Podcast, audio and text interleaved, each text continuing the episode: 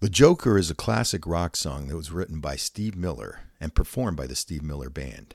Known for its catchy and laid back sound, it features a very unique guitar riff and lyrics that blend humor and whimsy. American music magazine Cashbox said that the song was on its way to becoming Steve Miller's most successful release ever, while Record World called it a smooth piece that is highly reminiscent of Van Morrison. The song's overall popularity as a sing along has endured over the years, and it remains a classic rock staple. On this very day, January 18, 1974, it was the number one song in America, topping Billboard's Hot 100 chart. If you'd like to have a listen, simply click on the provided YouTube link. From its self titled album, here's Steve Miller with The Joker.